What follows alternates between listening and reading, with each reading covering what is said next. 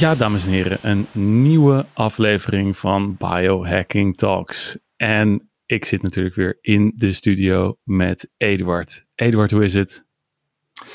Hey Govert, het is uh, helemaal, helemaal goed. Ik, uh, ik ben uh, af en toe ben ik even heen en weer aan het rennen tussen mijn kantoortje en mijn barbecue. Oh. Want ik heb vanavond pulled pork op het menu staan. En dat doe ik uh, in de Big Green Egg op 90 graden 12 uur lang uh, laten sudderen, zodat uh, alles opgelost is. De collageen het, van, de, van de varkensnek is eigenlijk wel een fantastische manier om eten te bereiden, vind ik. Omdat ja, je ja. eigenlijk hele mooie stukken vlees, die mensen normaal gesproken niet, niet eten, omdat het, nou ja, weet je, als je het zo zou eten, zou het te taai zijn en niet, en niet, gewoon niet lekker. dat je die met deze eeuwenoude technieken uh, namelijk gewoon slow cooking, gewoon uh, waanzinnig lekker kunt bereiden. Alleen de kunst is. lekker hè? De kunst is om hem op 90 graden te houden. Ik kan je vertellen dat ik uh, dus net een epic veel had. Dat hij aan het zakken was onder de 90. En dan is het ook eigenlijk het nauwst mogelijk om hem weer up te vampen. Dus ik heb hem eh, even getransferred naar de oven. Maar dat, uh, dat is mijn biohack. Oké, okay. een klein beetje, Lifehack. Een klein beetje vals gespeeld. Dat hoeft vanavond niemand ja. te weten als ze aan tafel zitten. Nee, dan stop je hem gewoon weer nee, terug in die green egg en dan presenteer je hem daar uh, uit. Ja. Maar dat is, dat is uh, erg, er, een erg mooie methode inderdaad om stukken vlees die normaal gesproken niet zo in de pan lekker op te bakken zijn, om daar toch nog iets heerlijks van te maken. En zoals je ook al zei, wordt daar ook de collageen, die het bindweefsel uh, is in de, in de spieren, uh, wordt daar ook in opgelost. En ja, dat is natuurlijk nu een heel erg populair supplement, wat Noordcoat ook heeft. Uh, dus het collageen is een eiwit. En dat wordt heel goed opgenomen door de spieren. Maar tegelijkertijd fungeert het ook als een voedingsbodem voor de bacteriën in je darm. En dat noem je dan een prebioticum. Ja. Dat is interessant. Ik denk dat, uh, dat de mensen zo langzamerhand beginnen te uh, weten, leren uh, dat collageen goed is voor bindweefsel, huid en haar en dat soort zaken. maar dat het ook als een prebiotica fungeert, denk ik dat niet, nog niet erg bekend is. Ja, en net als dus de, de, de gelatine, dat is ook een, een, een soort een, een aminozuur en een eiwit wat voorkomt in dus vlees en dergelijke, is dat ook een een prebioticum, een voedingsbodem voor de bacteriën. En zo zie je eigenlijk dat dus die uh, eeuwenoude methodes om dus je eten te bereiden, dat dat een van de ja, redenen is waarom we toch wel steeds meer in onderzoeken lezen dat het microbioom van onze voorouders vele malen uh, beter, diverser en uh, ja. bes meer bestand was tegen indringers. En daardoor dat zij ook over het algemeen uh, ja, een, robuuster uh, hadden. Dat zien we steeds meer in de, in de wetenschap terug. En het heeft te maken dus met hoe mensen hun voedsel klaarmaakten. En dat vind ik wel interessant.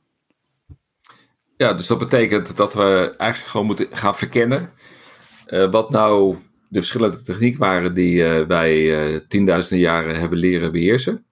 Uh, want dat is eigenlijk biohacking. Hè? Biohacking is natuurlijk proberen om uh, de, zeg maar, de rare, zeg maar, uh, artificiële situatie, kunstmatige situatie waarin wij nu zitten, om die eigenlijk weer om te vormen naar een oorspronkelijke setting waarin ons lichaam kan schitteren. En dat heeft natuurlijk ook alles te maken met voedingsbereiding. Ja, ja en dan, dan zien we eigenlijk dat we tegenwoordig door ja, misschien tijdsgebrek en uh, gemak en uh, ja, de, de, onze gemakzucht, dat we de oude methodes een beetje uh, links laten liggen, zoals het slow koeken. Ja, wie heeft er nou tijd om na, om ja. na zijn werk nog eens 12 uur te moeten wachten totdat zijn eten klaar is? Ja, dan is het alweer, dan kun je ja. wel de volgende dag mee ontbijten misschien. Maar ja, ja het is gewoon een, het is een, een, een, goede methode dus om je eten A heel lekker te maken en B dus goed voor het microbioom. En eentje die ook al zo oud is als de weg naar Rome en nog veel ouder. Een methode die nog, laat zeggen, zelfs ouder is dan uh, de, de, de agrarische methode of het, uh, het, het, het verbouwen van graan. En is het fermenteren van voedsel. En dat is ook iets wat onze voorouders deden. Het inmaken. Ik denk niet dat ze dat, uh, dat ze dat gedaan hebben met in het achterhoofd van dat is goed voor mijn darmflora. Maar dat ze dat ongetwijfeld gedaan hebben omdat ze daarmee langer het voedsel konden bewaren. Uh, of zelfs uh, voedsel konden eten wat ze anders niet konden eten. en onbewust bezig waren met, met het hacken van zichzelf. Ja, klopt. Ja, dus we hadden vroeger had je onbewust biohacken en nu zie je eigenlijk dat alleen maar de hele bewuste mensen aan het biohacken zijn. Ja, precies. Ja. maar mooi. Om dat, om dat uh, dus bewust nu te doen, uh, moet je wel gewoon een beetje kennis van zaken hebben. En dus misschien kunnen we even uh, de mensen ja, meenemen in wat eigenlijk fermentatie is en waarom het zo, zo goed voor je is. Ja. Dus een goed idee. Ik, ik denk dat mensen eigenlijk al weten, al heel goed weten welke uh, voedingsmiddelen gefermenteerd zijn, maar dat eigenlijk nog helemaal niet bewust weten. Zoals bijvoorbeeld uh, kaas is gefermenteerd, yoghurt, uh, zuurkool, augurken, wijn, chocolade, thee, brood. Al dat soort zaken zijn al gefermenteerd. Dus granen die je zo niet echt kon eten, door daar um, wat water aan toe te voegen en dat te laten rijzen, en te malen en te reizen, laten reizen, wordt het een, en daarna bakken, wordt het een eetbaar product. Hetzelfde met wijn en hetzelfde met uh, chocolade. Dus dat zijn uh, eigenlijk soort van ja, interessante technieken om iets wat eerst niet eetbaar is, vervolgens wel eetbaar te maken. En de smaken worden daar ook door ineens heel interessant. De wijn, de complexiteit van de smaak neemt gewoon veel meer toe. Alleen niet van, zeg maar, niet alle voedingsmiddelen die je net noemde, uh, die leveren dan vervolgens ook een voordeel op vanuit het fermentatieprincipe uh, voor jouw darmflora. Want daar, dat is eigenlijk het onderwerp waar we het dan nu over hebben. Dus wat, zijn, nou, uh, wat zijn nou de voorbeelden die je noemt, die uiteindelijk ook leiden tot een ja, positief effect op je, op, je, op je darmflora? Ja, nou dat is bijvoorbeeld zuurkool. Als je, uh, en het gaat er eigenlijk om dat die bacteriën, die blijven gewoon lekker in dat eten zitten als je ze niet verhit. Want op het moment dat je het verhit, dan gaan de bacteriën gaan dood. Dus dat is goed om te weten, dat als je gefermenteerd eten hebt, zoals bijvoorbeeld uh, yoghurt of uh, zuurkool, en, maar de wat minder bekende zijn kimchi, of kefir of kombucha of miso of natto. Ja, in, in andere culturen wordt het toch meer gefermenteerd dan bij ons Hollanders, uh, zie, ik al, zie ik al wel. Uh, maar ja, daar, daar wordt gewoon, um, uh, of, of bijvoorbeeld vroeger was, was onze melk, werd ook gewoon rauw gehouden. En nu wordt het gepasteuriseerd. Dus door kaas te maken met rauwe melk, laat je de bacteriën laat je intact. En je kan tegenwoordig ook nog gewoon in de supermarkt kan je wel rauwe mel rauw, rauwmelkse kaas, of het heet ook wel boerenkaas, kan je wel vinden. Alleen je moet even goed zoeken en op de achterkant kijken.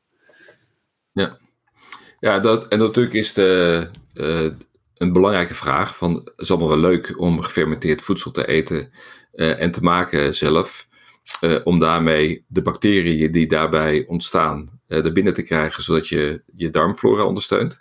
Maar, uh, denken dan sommigen, het komt toch in je maag en dan heb je je maagzuur en die doodt dan weer al die bacteriën. heeft dat dan wel zin?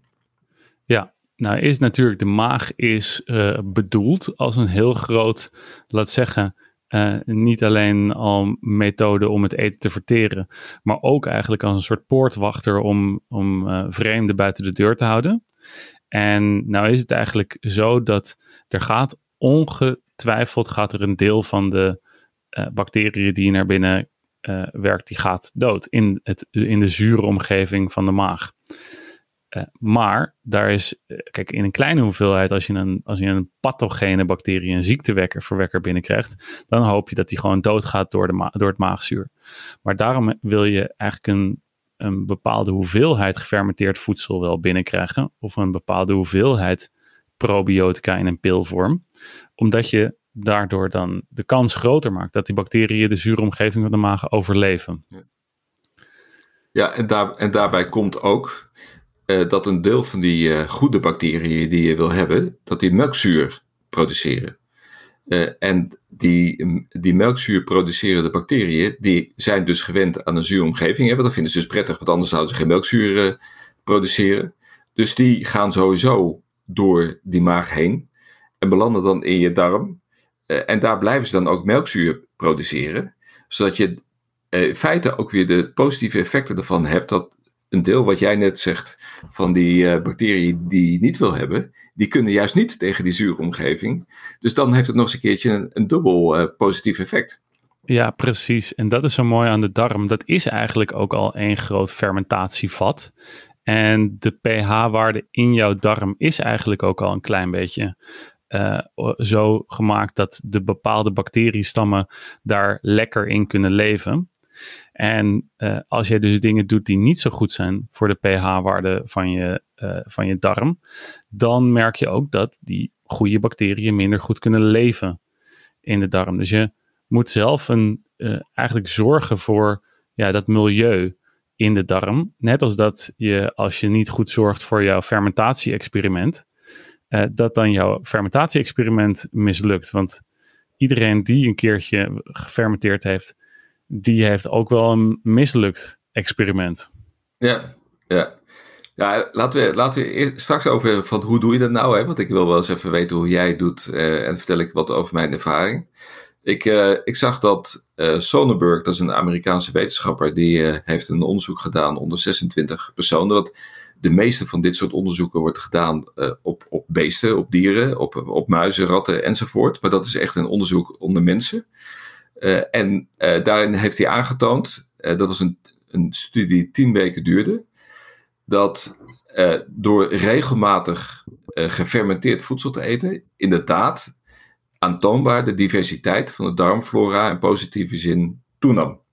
En wat nog interessanter is, of misschien net zo interessant, is dat 19 ontstekingswaarden, dus 19 uh, eh, verschillende ontstekingswaarden, um, allemaal in positieve zin verbeterden. Ja. Uh, en dat, en dat, dat onderstreept dus het feit dat het gewoon gezond is om op regelmatige basis, want de hoeveelheid doet er toe. Hè, wat je net al zei, uh, dat uh, een deel gaat verloren en een deel gaat door. Dus dat betekent dus dat de hoeveelheid doet ertoe. Door dus regelmatig voldoende naar binnen te krijgen, houd je dat positieve effect in stand. Dus dat is wel interessant. Ja, precies. En uh, de hoeveel, zoals, je zegt, de hoeveelheid doet ertoe. En uh, als je dan in de darm, want ik doe allerlei testen met mensen, als je dan het darmmicrobioom meet en dan komt uit de testresultaten, zie je dan gewoon dat sommige bacteriestammen, bacteriesoorten, zoals jij had het net al over die lactobacillus, uh, dat die dan veel te laag zijn in bepaalde personen, hun darm. En dan krijg je dus dat uh, bepaalde bacteriën die dan een sterke immunogeen werkende werking hebben. Dat is dus het idee dat die bacterie eigenlijk uh, ziekteverwekkers kan uh, ja, doden. En dat die eigenlijk uh, ze bestrijdt. Dan zie je dus dat als die te weinig zijn, dat dan dus inderdaad die, ont die ontstekingswaardes omhoog gaan. Omdat die, ja, de slechterikken die krijgen vrij spel. En die gaan rondelschoppen ja. in de darm. En als die uh, vrij spel krijgen, dan zie je dus dat ze ontstekingen gaan creëren. Ja. En daar, dat vind ik zo'n uh, zo'n zo'n fantastisch gezicht, dat de darm eigenlijk een soort van. Nou, zeggen we ook, ik heb een, uh, een soort tuintje in je buik is. Dat als je daar uh, te veel onkruid hebt groeien, dat dan je hele tuintje ja. wordt over, overwoekerd. en jij moet zelf wat goede zaadjes in je tuintje planten. En uh, de slechte de, daarmee zoveel mogelijk buiten de deur houden. En ook uh, plantjes planten die de slechterikken van nature buiten de deur houden. Ja. ja, ik, vind dat, ik vind dat echt zo interessant om te zien. Ja, ik heb, uh, je noemde het net al van, je kunt het natuurlijk kopen, dat soort producten. Ik heb ook geprobeerd om het zelf te maken, want dat is, dat is, dat is net als het, het kiemen van zaadjes en zo, is dat, is dat ook fun om je eigen eten te maken. Ik heb het twee keer geprobeerd en twee keer is het mislukt. En toen kwam er echt wat, wat heb jij geprobeerd? om kool te fermenteren. Dus ik heb zowel rode kool als witte kool geprobeerd te fermenteren. Ik denk van, nou, weet je, dat is het makkelijkste. Zuurkool, dat kan iedereen toch, hè? Dat koop je gewoon per kilo. En er kwam echt wel behoorlijke zwarte schimmel op. Mm. Uh, waaruit ik uh, afleidde dat dit niet oké was. Het schijnt dat als er bepaald witte schimmel op zit, maar misschien weet jij dat beter dan ik, dat, dat, dan, dat je dat eraf kunt scheppen en dat er niks aan de hand is. Uh, maar heb jij misschien een, een, een soort best practice van hoe jij zelf fermenteert? Want dat doe jij toch? Ja, nou, ik heb um, het, het een en ander geprobeerd wel in, de, in het verleden. En uh, een van de, van de makkelijkste dingen en die ik uh, iedereen, nou ja, als, als, als dat je niet lukt, dan, dan, dan, dan kan je er maar beter helemaal mee stoppen.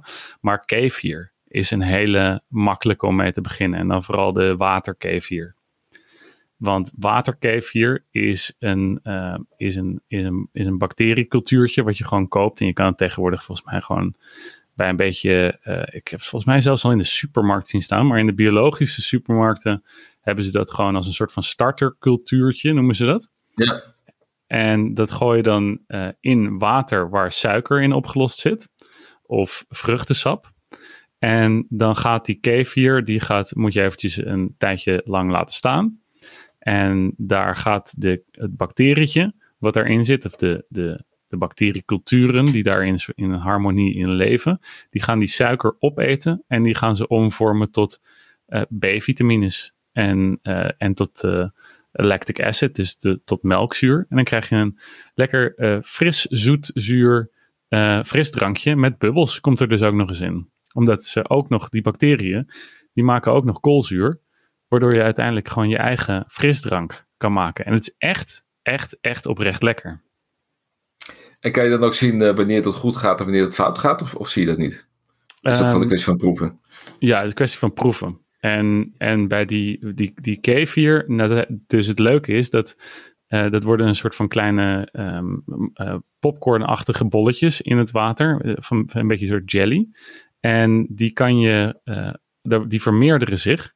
En dus op een gegeven moment krijg je gewoon echt best wel veel. En dat geef je dan aan vrienden en familie. En die kunnen dan hun eigen kefir, die krijgen gewoon de kinderen van jouw kefir. Uh, en zo kan je, je, je al je vrienden verblijden met uh, de kefir. Want je hebt, je hebt, is dat, ik weet niet of het hetzelfde is, maar je hebt ook zo'n bol, zo'n soort mega grote paddenstoel die zich vormt. En uh, die ook als starter dient voor gefermenteerde producten, toch? Is dat, is dat hetzelfde wat jij bedoelt? Is net, dat is een andere. Dus de, de, ja, je hebt de kombucha. Dat ja, is een kombucha. soort van uh, Die- die kombucha. Die, Ja. wordt, die, wordt, die ziet er eh, inderdaad echt ook eh, ja, een beetje smerig, moet ik wel zeggen. ja. En die heb ik ook gemaakt. En die is net iets eh, moeilijker, omdat de smaak nogal kan, eh, kan afwijken per batch. Ehm, maar dat is ook echt lekker. Dat kan, als je dat een beetje onder de knie hebt, dan kan je echt een lekker drankje voor jezelf maken. Wat ook nog eens gewoon echt rammend gezond is.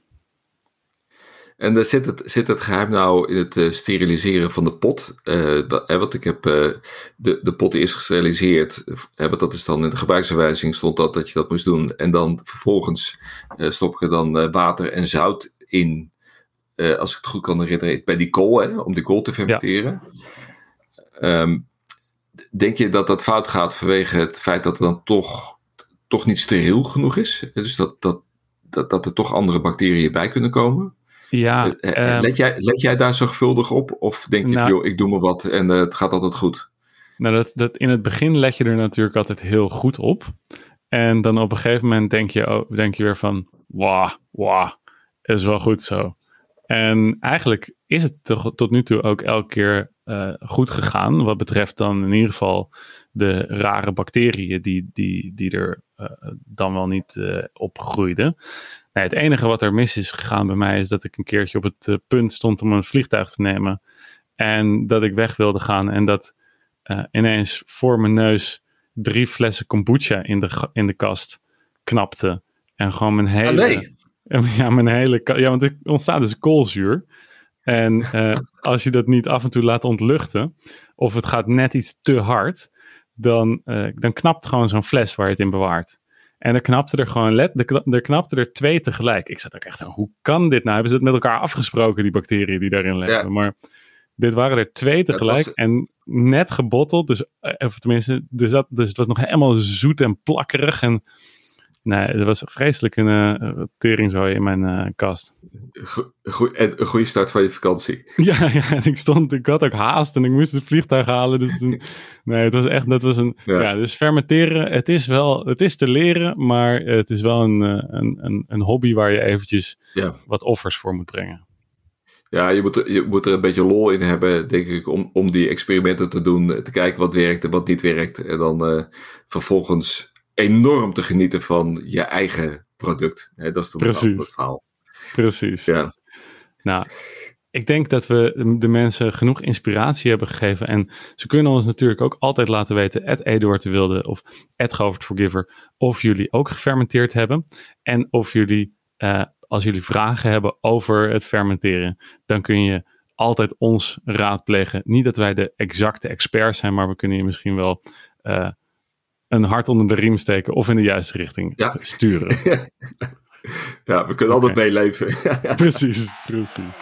Jongens, ik wens jullie en jullie bacteriën een heel, heel, heel fijne dag en week. Tot de volgende keer. Tot de volgende keer gewoon.